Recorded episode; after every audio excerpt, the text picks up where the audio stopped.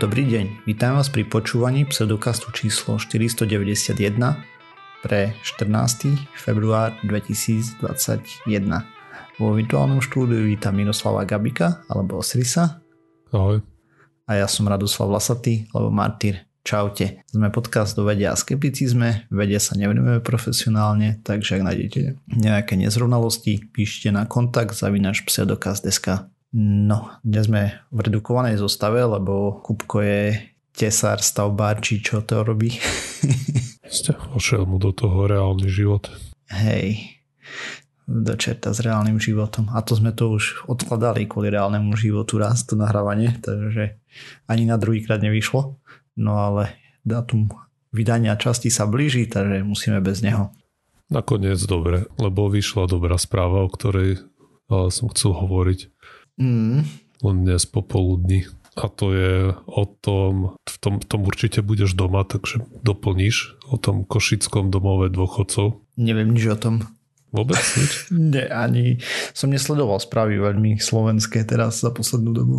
Že koluje internetom hoax, že v košickom domove dôchodcov Arkus, že museli prerušiť očkovanie, lebo veľa dôchodcov tam po očkovaní umrelo. Mm-hmm že tieto správy šíria proste tradičný podozrivý, najmä český dezinformačný portál Aeronet. OK. Vlastne ako, ako to často býva, je, je tam nejaké zrniečko pravdy na samom začiatku toho všetkého. Bolo očkovanie v tom dome. No, čiastočne. O to je jedna z tých vecí, ktorú úplne prekrutili. Ani to nie. OK. Podľa všetkého to bolo takto. Očkovať sa v tomto domove dochodcov malo, začať, ale predtým, ako ich začali očkovať, sa tam robili testy tých klientov a zistili, že veľmi veľa z nich je pozitívnych už na koronavírus. Aha. Takže vôbec eh, klientov neočkovali a zaočkovali iba... Personál? Nejak, ne, no personál, nejakých 26 eh, ľudí, myslím. Uh-huh. No proste tí klienti, je pravda, že veľa z nich umrelo, to je 36 ľudí, ale proste zaočkovaní títo, títo klienti neboli a mali pozitívne testy často na koronavírus. Neviem, čo úplne všetkých 36 klientov proste umreli na koronavírus, lebo je to práve tá populácia, ktorá je najviac riziková, aj starí ľudia, často s mnohými inými ochoreniami. A tak je to aj v tomto prípade. 100 ľudia proste 80 rokov plus a dostali koronavírus, má nejaké ďalšie ochorenia, umreli. Mm-hmm. A to očkovanie potom tých Čiže pravda je taká, že áno, malo sa tam očkovať, ale ten plán očkovania bol prerušený kvôli tomu, že tí klienti proste ochoreli na koronavírus. A dezinformačné portály to proste podali tak, že prerušili očkovanie, keď začali klienti umierať, ale už nenapísali ani to. Na očkovanie, hej. To nenapísali, že na očkovanie, ale nenapísali to, že proste mali ochoreli na koronavírus, že aj to zamočali. Hej. Že keď si to prečítal, tak proste vznikol presne ten dojem, že proste bolo tam, začali očkovať, 36 ľudí umrelo, museli prestať očkovať a už sa aj šírie, že slovenský, slovenská divízia Facebooku už má mázať a proste potláčať tie informácie o tomto domove dôchodcov. Oh jej, no jo. Akože idiotom nepomôžeš nejak raz, vieš. Oni majú svoj narratív a ten budú tlačiť Sice, sice klamstvo v kuse, v jednom kuse, ale nevadí. Ľudia umierajú, ale nevadí. Aj tak si budú mlieť svoje. A realita je taká, že ste sa vyslovujú tí vedúci pracovníci alebo mestskí zastupiteľ, že im telefonujú nejakí vystrašení príbuzní tých ľudí, alebo starších ľudí a hovoria, aby im v žiadnom prípade nedávali očkovanie na základe týchto hoaxov. Hej no. Čo samozrejme vieme, že už tá ochota zaočkovať sa už síce bola tragická, teraz vyzerá, že sa to trochu zlepšuje, ale proste takéto veci vôbec ničomu nepomáhajú. Neviem, podľa mňa by to malo byť riešené trestnoprávne, tieto weby všetky za radom. Asi by mali. Myslím, že aj ten panáčik, čo šefuje Aeronetu, nie je známy, a ako, lebo sa podpisuje samozrejme pseudonymom, ale českí novinári vypatrali, že to je nejaký Čech, ktorý sa ma- volá Marek Pešl, údajne a pred rokom ho odchytili v Trenčine, kde sa v tom čase ukrýval a to asi preto, lebo v Česku sú voči nemu vedené exekúcie. Mm. A ten samozrejme všetko popiera, že on nič a, Aeronet odpisuje, že oni on dávajú priestor a všetkým informáciám nič nepotlačajú a podobné slinty. Aj to je klasika. Aj, takže to má reálne dopady. A neviem, aj čo som čítal, tak tá ochota zaočkovať sa je samozrejme iná, čo sa týka regiónov, že na západe sú viacej ľudia vlastne hr do očkovania, kdežto údajne na východe musia brať pomaly ľudí z ulice, aby nevnišli na vnívočne rozmrazené vakcíny. No to som tiež veľmi nezachytil, ale mudrlantov máme dosť, ne? A, takých, čo proste radšej by si dali nekontrolovateľnú dávku mRNA z vírusu ako nejakú kontrolovanú z vakcíny, lebo sa tomu rozumejú, takže nemajú šajnu čo rozprávajú, takže to klasika. Aj, ale keď proste žijú v tom presvedčení, že to v podstate nič nerobí, ten vírus, alebo neexistuje, alebo je to chrypočka. Ako v tomto čase tvrdiť, že neexistuje to chrípočka je mierna nezhoda s realitou. aj, a akurát aj dnes som ešte zachyt, čítal nejaký článok, kde hovorili, kde sa, ktorý sa týkal Česka a že tu sa tie dezinformácie vláde úplne že vymkli spod kontroly, že ne, ne, nerobí žiadnu, nevyvíja žiadnu činnosť, aby proste tie dezinformácie nejak konfrontovali oficiálne, žiadne komunikačné kanály, že jediné, čo je česká vláda je schopná je si teraz prihrievať polivčičku aj pred voľbami, ktoré sú tento rok. Že tam nie je žiadna strategická komunikácia, ale iba tá proste politická. Mm. A dokonca oni mali nejakú konzultantskú firmu najatú. Teraz nespomeniem, ako sa volá. Nechcel som to, to nie je úplne podstatné. Ale nie je to jedno. No, je, je to v zásade jedno. Oni si koncom roka najali a tá firma vlastne vo februári sa rozhodla, že kašle na to, že odstupuje od toho, že už nebude tej vláde pomáhať, lebo že všetky podnety, analýzy, ktoré im poslali, že proste česká vláda odignorovala, že kašľú na to.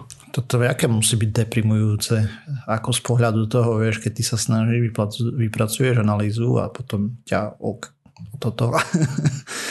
Myslím, že o tom by slovenskí veci vedeli tiež dosť veľa hovoriť. Jo, jo, jo, akože brutálne, hej. Ale aspoň sa môžeme tľapkať po pleciach, že blbečkovia sú aj v Česku, aj na Slovensku. Hej, hej, dobre to ide. Ako peková ďalej hviezdí, hej, takže... Aj to som tiež niekde videl, že si ďalej ide svoje.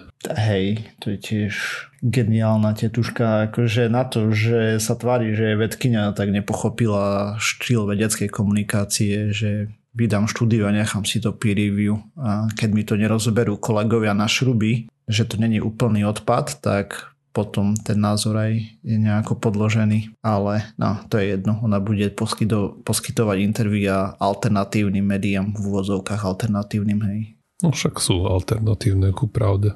No, to je pravda. Alebo k realite. To tiež. Okay, a druhá správa, o ktorej som pôvodne chcel hovoriť, ale sa trochu krajovo toho dotýka a to je, že ako funguje to mierne popostrkovanie ľudí k tomu, aby sa správali tak, ako proste mocní tohto sveta si želajú. Mm. A Samozrejme reakcia naša bola, tá prvotná je, že nie v žiadnom prípade, ale samozrejme už sa to vo veľkom deje, vždy keď otvoríš Facebook alebo Instagram alebo hoci akú sociálnu sieť, tak vlastne si intenzívne manipulovaný. Hej, ja. Si manipulovaný, keď prídeš do potravy, aj do nejakého nakupného strediska, aj, že vlastne tam využívajú tie mierne malé triky, treba, že dajú pečivo na druhý koniec predania, aby si to musel prejsť pomedzi všetok tovar, pchajú tam na do tých, do tých uličiek hrub, širokých ti tam napchajú do stredu tie, vieš, také tie štvorce s, nejakým, s nejakými serepetičkami malými Mm. Kvôli tomu, aby si tam nemohol žíhať vozíkom rýchlo aby si to musel obchádzať, aby si tam robil nejaké botluneky s ľuďmi a vlastne podobné srandičky. No ale táto štúdia sa pozerala na to, ako efektívne sú nejaké iné alebo techniky, ktoré by sa dali využiť na nejaké dobré účely. A na to si vybrali, a vlastne tá štúdia sa odohrala v Amerike, ako proste väčšina týchto štúdí a skúšali zistiť alebo rôzne vplyvy na to správanie sa ľudí. A spočívalo to v tom, že sa ako vychádza, že zaplatíš v nejakom supermarkete, tak predávač normálne by ti dal nejakú igelitku, hej, do ktorej si môžeš dať nákup. No a oni skúšali ako či ľudia koľko igelitiek si zoberú, ak bude za predávačom alebo niekde v tej blízkosti plagát, ktorý mal dve varianty. Teraz je to také terno, keď tu nie je kúbko. Tieto dva dve. A... Tak ten variant, takže a, dva. Takže dva varianty. a vlastne na jednej bolo napísané, že, že naozaj potrebuješ túto igelitku, že odmietni ju a zachrániš oceán a na druhom bolo napísané, naozaj potrebuješ túto igelitku, odmietni ju alebo zničíš oceán. Že jedno bolo také pozitívne, druhé také negatívne. Mm-hmm. A potom ďalší, a ďalšia premena, ktorá tam bola zavedená, bola to, že predávač sa pýtal tých zákazníkov, že či naozaj potrebujú igelitku alebo sa ich to nepýtal, alebo, alebo vlastne nebola tam žiadna intervencia, ani ten plagát, ani, a, ani Hej. otázky od predávača. Čiže do, dohromady hej, te boli tam rôzne tie permutácie týchto možností, čiže vyšlo 6 takých vetiev, tých výskumných a zistili, že zďaleka najväčší vplyv na rozhodovanie tých ľudí malo to, či sa predávač pýtal, uh-huh. alebo nie. Tak hej, ľudská interakcia má dosť vplyv, no. Hej, že tých ľudí, ktorých sa opýtal, odmietlo 58% ľudí tú tašku a tí ľudia, ktorí nevideli ani žiaden plagát, ani sa nikto nepýtal, tak 30% povedalo, že nechce tú tašku. To je dosť. No že toto mal najväčší vplyv a potom bol tam ten, ten plagát, ale tam už nebol veľký rozdiel medzi tým, či to bolo skôr pozitívne alebo negatívne, negatívne formulované. Ale podstatné samozrejme je to, že to funguje trochu, ale vlastne je to také nízko nakladové, alebo prakticky nás to nič nestojí, hej, to, že sa v tomto prípade napríklad predávač opýta, či chceš tú igelitku alebo nie a môže to mať vo veľkom, proste keď sa do toho zapojí hrozne veľa tých supermarketov, tak to môže mať dosť citeľný dopad. Myslím, že v našich končinách tiež už ti nedávajú zadarmo, aj už musíš platiť aspoň. Hej, hej. Jedine sačky na pečivu a zeleninu sú, myslím, zadarmo stále. Hej, no tie si môžeš nabrať, hej. A tu na tiež, ale to stačí, hej. Ako náhle proste sa ťa opýta, ti povie, že to niečo stojí, tak aj keď to je jedna koruna napríklad u nás, aj čo je nič, alebo neviem, dve, tri, neviem, koľko to stojí. Aj to je jedno, ale už, už to proste hromadu ľudí odradí, že si to ne, ne, nevypýta si 8 tašek, ale nejak to napcha do 5 treba. Uh-huh. My čo robíme už veľmi dlho a teraz horšie cez pandémiu, ale normálne si nosím stále svoju tašku, hej, do obchodu a okrem toho v tej taške potom ešte recyklujem sáčky, do ktorých naberám zeleninu a podobne. A cez pandémiu to ale nerobím teraz, tú recykláciu tých sáčkov, lebo lebo proste e, mám paniku, že si domov dovlačím čo a potom to tam skladujem. Takže Myslím, že akurát teraz vypláváva, vypláváva na povrch, že cez tie povrchy sa až tak korona nešíri. Hej, viem, že nie, ale... Aj, ja som zvykol stále chodiť s ruksákom na nákup a tie sáčky proste nechávam doma, takže tiež to zužitkujeme. Ako jednoznačne ich používam ďalej, hej, potom to tu vyložím, nechám to pár dní odstať a potom ešte. No. Aj. A poďme sa pozrieť teraz na nejaké veci, lebo mám pripravených viacej správ. Ja som chcel rozprávať hlavne o tom, ako redukovať spotrebu energie v IT, alebo teda našu uhlíkovú stopu pri používaní internetu, ale to vyšlo nakoniec, keď som si to o tom čítal na 5 minút, tak som si pripravil trošku viacej veci, ale začneme tým. No a teraz vyšla štúdia niekedy pred dvoma týždňami, kde sa pozerali na to, a myslím, že sme tu už dokonca aj rozprávali o tom, ako stúplo, stúpla spotreba energie počas pandémie. A približne od marca, to vyšlo niekedy dávnejšie, to bolo o 20% od marca 2020. Že v globále? Priemere, hej, na krajinu. Ako samozrejme niektoré viac, niektoré menej, ale uh-huh čisto z používania internetu, hej, ako stuplo a tam bolo to navýšenie. A internet pre proste zákazom vychádzania a tak ďalej vytváral asi 3,7% svetových emisí čo je celkom dosť.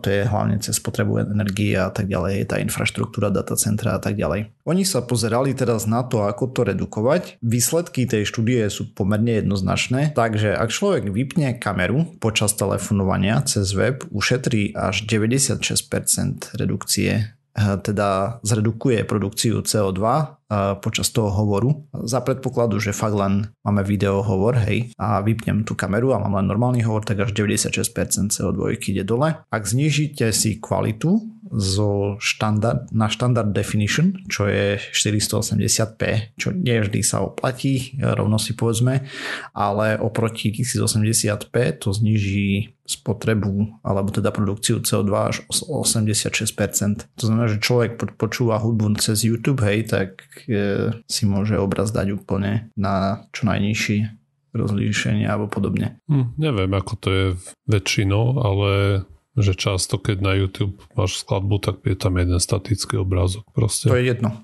Proste ono to aj tak e, počíta, alebo nechcem tvrdiť, že je to jedno, ale nie je to nezanedbateľné. Hej, ale sa mi nezdá, že by to nemali ošefované. Keď sa tam... Neviem, oni to porovnávali s Netflixom, hej, takže hej, hej, hej. s Jasne, to videoservisami, hej, takže proste nižšie rozlišenie, väčšia úspora, samozrejme oproti 2K, 4K a podobne, 8K pre niektorých bláznov, uh, úplne iné čísla tam budú, ale na to sa nepozerali. Takže uh, celosvetovo má internet spotrebu od 28 do 63 gramov CO2 za gigabyte dát, ktoré prenesieme a spotreba vody je od 0,1 do 35 litrov za gigabyte a pôdy od 0,7 do 20 cm štvorcových za gigabyte. Da, kde sú tam schované v tej štúdii dáta, ale trošku je to za paywallom, ale vyšlo tam napríklad, že Nemecko má super CO2, hej, lebo majú veľa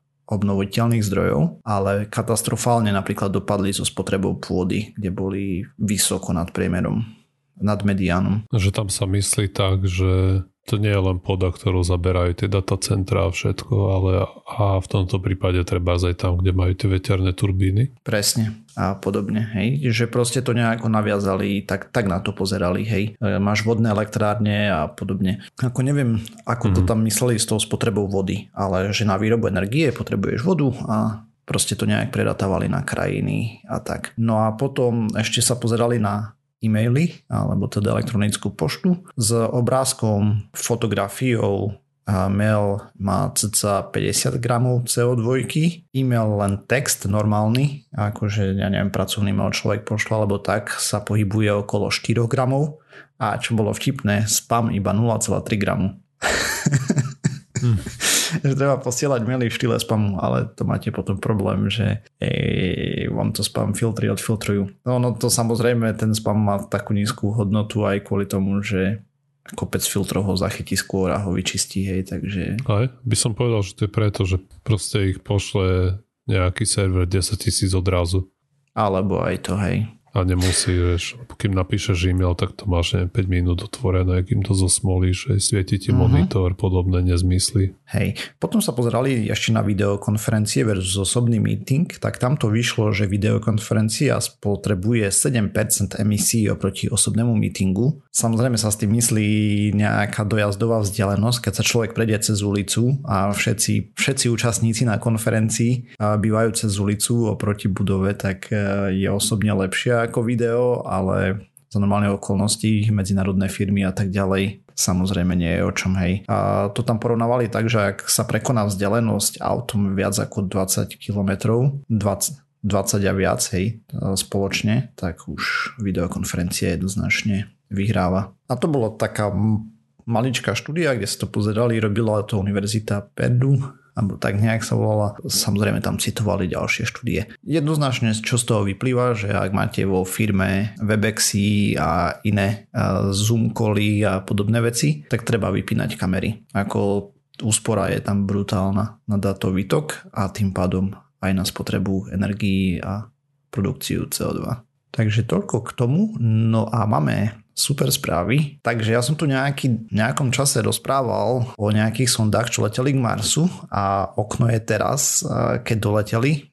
Takže 9. februára 2021 arabská sonda Al-Amal v preklade nádej, úspešne zapalila motory a zostala v Maťanskej gravitačnej studni a teda rýchlo znížila zo 121 tisíc km za hodinu na 18 tisíc km za hodinu. Dostala sa na orbitu s periódou približne 40 hodín a tá by sa ešte mala upravovať. Chcú, aby orbita mala okolo 55 hodín, čo sú dva maťanské dni. Mala by priniesť, tento orbiter by mal priniesť celistvé dáta o atmosfére, tzv. holistický pohľad, to nás tomu povedali a zároveň zmerať, ako veľa plynov uniká z Marsu do vesmíru, hej, že aký je tam úbytok, čo by malo byť niečo nové. A sonda bol spoločný počin laboratória pre atmosférickú a vesmírnu fyziku Mohamed bin Rashinovho vesmírneho centra s podporou od Arizonskej štátnej univerzity a Kalifornskej univerzity Berkeley. Tým pádom Spojené Arabské Emiráty sa ako piata krajina na svete dostali k Marsu a úspešne na obežnú dráhu. Hej. A ďalšia sonda v Marianskej gravitačnej studni je čínska sonda. Jedna tiež mali úspešný zachytávací manéver, prebehol 10. februára 2021. Tento orbiter bude teraz skúmať povrch pre vhodné miesto na pristanie. Oni majú tam ešte aj lander a rover, takže to by sa malo odobrať niekedy v mesiacoch to pristávanie v mesiacoch maj alebo jún, samozrejme podľa toho, ako nazbiera dáta. Je to prvá čínska sonda pri Marse a zároveň ako prvý idú skúsiť rovno že majú orbiter, lander aj rover Periapsis pri Marse, teda najnižší bod orbity, bude 265 km je to kvôli tomu, aby detálne zobrazovali povrch. No a ako posledný, 18. februára 2021 o 21.43 nášho času pristáva roverik Perseverance alebo vytrvalosť a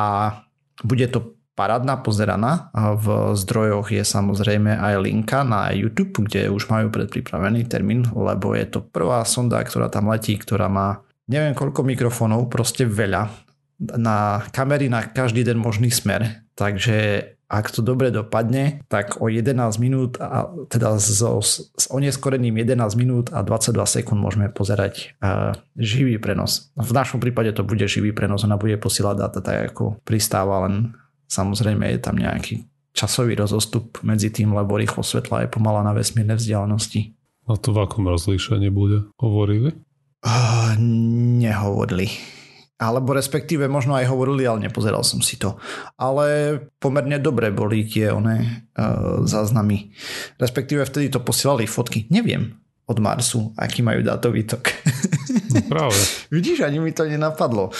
Ako čo sme sa tu bavili o tých Voyageroch, tak ja som si to potom pozeral na tým chodom, tak je to radovo v bajtoch za sekundu. Myslím, že 8 či 16, či koľko tam bolo. Ako, mm. Čo je úplne... Keď naposledy pristával roverik, a to bolo Curiosity, čo je už pekných pár rokov dozadu, tak on poslal fotku, keď pristal a to stiahlo, no, jedna fotka, neviem, bolo vidieť, hej, že proste načítáva. Takže neviem si predstaviť, ako to bude to video, ako to pošle alebo podobne. Hmm. A t- tak je, sú tam sondy, ktoré to vedia zachytiť a má to. Takže ono pravdepodobne súvislé video bude neskôr, hej, a z rôznych úhlov, lebo tam jedno sa pozera na to ten žeriav, hej, ktorý ho bude zve, ktorý ho zvesí. Rovnaký mechanizmus je ďalší, potom nás to, ako odpali ten tepelný štít a proste veľa tam toho je. Takže mm-hmm. to bude zaujímavé. Sa celkom teším. A live prenos všetkého. Samozrejme Arabi tiež oslavovali brutálne, si vydýchli, keď toto sa im podarilo dostať sondu na obežnú dráhu. Lebo no, sú piatou krajinou, takže Uh, nie podľa poradia, v akom tam pristávali, ale sondy k Marsu posielali USA, Rusko, Európska únia a India a, a teraz sa pridali Spojené Arabské Emiráty a Čína, hej, úspešne. No a ešte jednu vec som chcel. Astronomovia objavili ďalší objekt v slnečnej sústave. Volá sa 2018 AG alebo Far Far Out a ďaleko, ďaleko vzdialený. a pohybuje sa vo vzdialenosti 132 astronomických jednotiek plus minus 1,5 rozptyl a, a ako naznačuje jeho označenie číselné, prvýkrát bol zaznamenaný v januári 2018, len trošku trvalo ho potvrdiť a upresniť orbitu. Tá orbita sa má pretínať s orbitou Neptúnu, a je predpoklad, že tak ďaleko sa tento objekt dostal práve preto, že ho tam Neptún vykopol a v budúcnosti sú predpokladané ďalšie interakcie s Neptúnom a orbita je silne eliptická, to znamená, že najvyšší bod orbity odhadujú niekde okolo 145 4 alebo 140 astronomických jednotiek a najnižší niekde okolo 27, tam je rozpil plus minus 25,24 astronomických jednotiek. Pre porovnanie Pluto má vzdialenosť 39 astronomických jednotiek, takže je to o hodne ďalej. Mm. A fotky, no uvidíme, či z neho budú nejaké pekné časom. Zatiaľ nie veľmi. No, ale je to veľmi ďaleko. Ani Voyager nie sú ešte tak ďaleko. Takže tak. A túto planétku našli, oni hľadajú totiž tú planétu 9, hej, lebo tam vidia, že proste v tých oblakoch tých teliesok e, sa tam deje niečo nekale, respektíve je tam nejaké veľké gravitačné teleso, ktoré, alebo je tam niečo, čo naznačuje, že respektíve ich pohyb naznačuje, že by tam malo byť niečo gravitačne veľké, hej, s, s veľkým gravitačným týmto pulom, uh, proste vplyvom vyrátali to na nejakú hmotnosť a tak ďalej a zatiaľ to volajú Planeta 9 a zatiaľ nikto nenašiel, takže no a toto práve tento objekt našli počas toho, ako sa snažili ju nájsť, hej, len a toto je príliš maličké na to, aby to robilo takýto bordel. A možno je na to nejaké nevysvetlenie, ale zatiaľ pracujeme s tým najpravdepodobnejším, hej, takže... Hej. Hej, bude veselo. Takže 18. február je štvrtok, Takže príjemnú zábavu pri pozeraní. 21.43 nášho času by to malo byť. Tam sa to veľmi posúvať nedá. Orbitálna mechi- mechanika nepustí. Takže tak.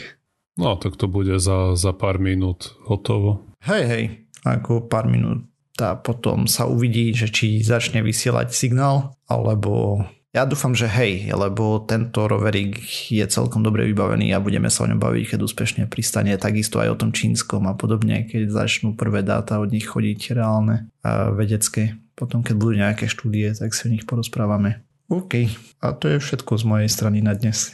Ďakujeme, že ste si vypočuli tú časť. Ďalšia časť znova o týždeň. Nájsť nás môžete na www.pseudokaz.sk, kde nájdete všetky zdroje, linky a k tejto časti, aj ku všetkým ostatným. Písať nám môžete na kontakt náš pseudokaz.sk, ak máte nejaké návrhy na témy a tak ďalej. Postupne ich spracovávame. Okrem toho sme na sociálnych sieťach, Facebooku, Twitteri, sme na YouTube, na iTunes, na Spotify, všetkých možných a nemožných podcastových agregátoch. A ak nás chcete podporiť, lajkujte, zdieľajte a mám taký pocit, že už pomaličky a isto aj nejaké 2% zdanie sa budú posielať. Takže čaute. Čau.